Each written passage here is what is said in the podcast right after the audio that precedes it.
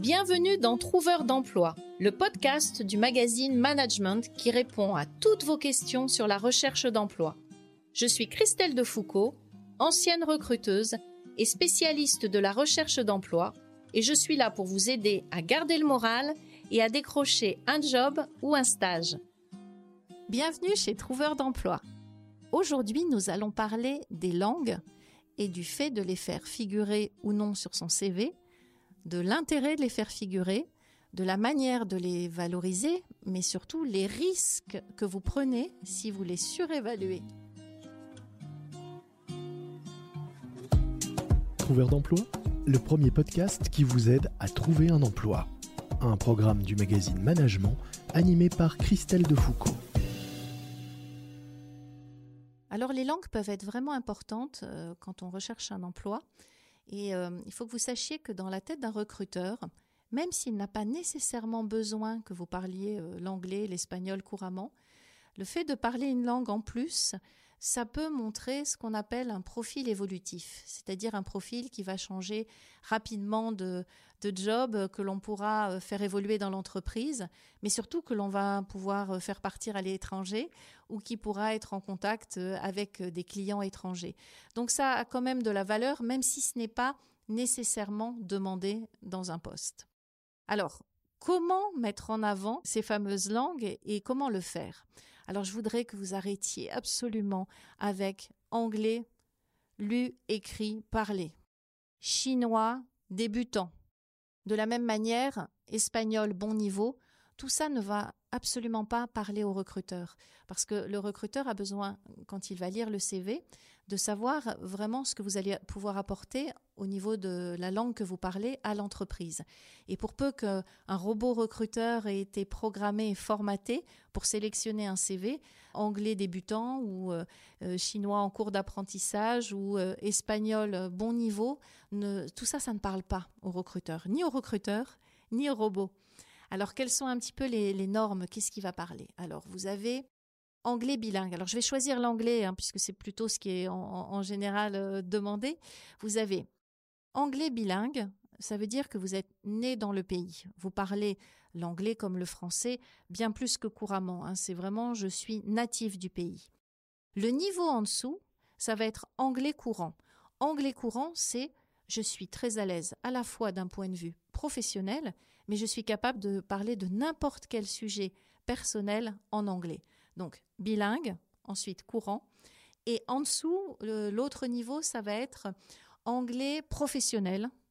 Certains préfèrent, et là ce sera à vous de choisir, anglais opérationnel.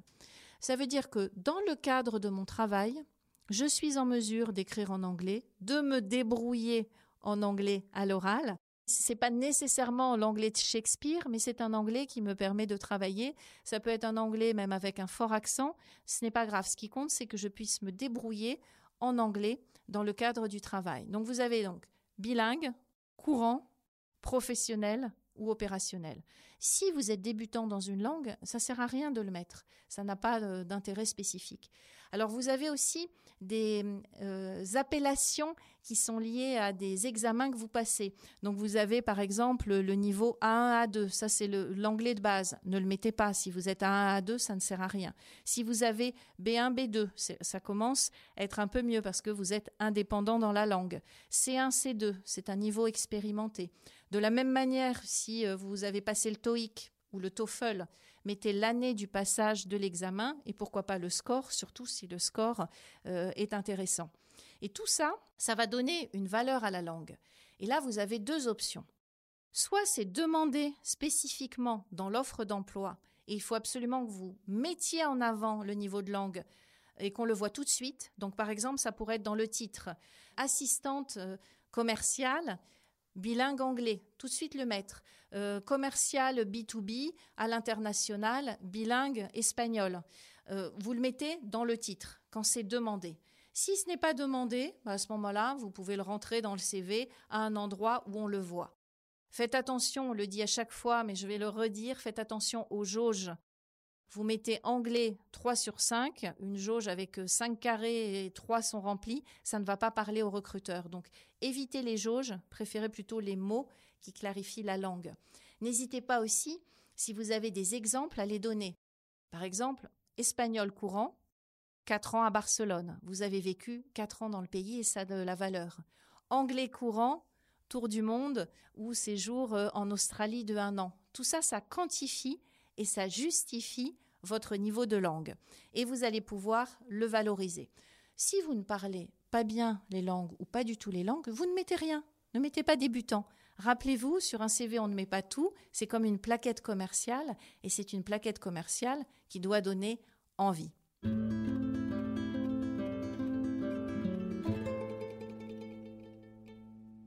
Attention, attention, parce que ça va être l'effet inverse. Ne trichez jamais sur votre niveau de langue. Vous ne pouvez pas savoir le nombre de fois où on a un candidat face à nous qui a mis anglais courant. Alors, peut-être pas bilingue, hein, mais anglais courant. Et là, en tant que recruteur, on va lui poser la fameuse question « Pouvez-vous vous présenter rapidement ?» Donc, « I would like you to introduce yourself. You have 5 minutes. » Et vous avez l'autre en face qui vous regarde, qui n'a pas nécessairement compris la question et qui vous répond en français. Et alors ça, c'est la catastrophe parce qu'on se dit que quelqu'un qui met anglais courant sur un CV et quand on lui pose la question, une question toute simple, n'est pas en mesure de répondre en anglais ou n'a pas l'air de comprendre la question, déjà, ça veut dire qu'il ne parle pas la langue comme il l'a écrit et comme on l'attendait. Mais surtout, et c'est ça, et c'est pour ça que je vous alerte par rapport aux langues, c'est que c'est un indicateur. Quelqu'un qui, sur un CV, a menti sur son niveau de langue, peut avoir menti sur tout le reste. Sur ses diplômes, sur son expérience managériale, sur sa période en entreprise, sur le fait qu'il avait un projet de création d'entreprise. Et c'est pour ça que beaucoup de recruteurs utilisent le niveau de langue comme un indicateur de ce qu'est vraiment le candidat et comme un indicateur de la véracité du CV, en tout cas lors de l'entretien. Donc soyez très prudents. Si vous n'êtes pas très à l'aise en anglais, mais que vous avez quand même mis anglais opérationnel, préparez-vous au moins à répondre en anglais. Alors ça, c'est le gros problème que nous avons, nous, en France, c'est que tant qu'on ne parle pas bien une langue, on n'ose pas la parler. Donc comme on ne la parle pas, on ne parle jamais bien une langue. Et ça se retrouve en entretien. Quand on pose la fameuse question « Pouvez-vous vous présenter en 5 minutes ?» Quand on la pose en anglais, pratiquement tous les candidats répondent en français. « Je veux bien, mais attendez, donnez-moi 5 minutes, etc. » En fait, ce qu'il faut, c'est que vous prépariez une phrase en anglais directement. Le recruteur attend que vous lui répondiez en anglais. Donc, préparez quelque chose, même pour expliquer que ça fait longtemps que vous n'avez pas parlé anglais. I'm sorry, I didn't speak English for 10 years, but I think it will come back easily. Vous préparez quelque chose qui signifie « J'avais un niveau d'anglais, je ne l'ai plus, mais ça va revenir. » Et vous faites la même chose en espagnol. Si vous avez mis l'espagnol et que le recruteur parle un peu espagnol et qui vous dit « Puede usted presentarse, tiene 5 minutos », il faut que vous soyez prêt à lui répondre en espagnol. Et là aussi, préparez votre petit texte si ça fait un petit moment que vous n'avez pas parlé espagnol. Hace 5 años que no he hablado español, pero me parece que va a venir rápidamente. Je ne sais pas, vous voyez, je vous le dis comme ça, mais préparez quelque chose. Il faut que je vous donne un petit secret. Alors, les recruteurs ne seront pas très contents que je donne ce secret, mais il y a des recruteurs qui ne parlent ni anglais ni espagnol et qui pourtant vous posent la question. C'est-à-dire qu'en fait, ils l'ont préparé, ils ont un texte qu'ils lisent, et ils veulent juste savoir si vous allez leur répondre dans la langue. Donc, sachez-le et de votre côté, préparez aussi votre réponse.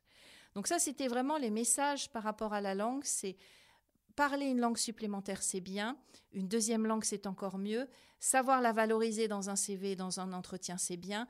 Mais n'exagérez jamais votre niveau parce que ça va vous porter préjudice à la fois sur ce sujet-là, mais pour l'ensemble du CV et ça va vous porter préjudice finalement pour l'ensemble de l'entretien. Moi, sur des années de recrutement, je ne connais pas une seule personne qui ait réussi un entretien alors qu'elle avait, entre guillemets, surévalué son niveau de langue. Donc, je voudrais finir cet épisode de Trouveur d'emploi en vous disant un grand oui, ou enfin plutôt un grand yes pour les langues si elles vous valorisent, mais pas si elles vous pénalisent. Je vous dis à très bientôt pour un prochain épisode de Trouveur d'emploi. Retrouvez-nous sur LinkedIn, sur la page de Management ou sur la mienne. N'hésitez pas à me poser toutes vos questions, même les pires, et j'essaierai d'y répondre dans un prochain épisode. Vous pouvez retrouver notre podcast sur management.fr ainsi que sur toutes les plateformes d'écoute. N'oubliez pas de vous abonner, vous serez ainsi automatiquement prévenu de la sortie de chaque nouvel épisode. Vous venez d'écouter Trouveur d'emploi, un podcast du magazine Management présenté par Christelle de Foucault et réalisé par Lucas Vibaud.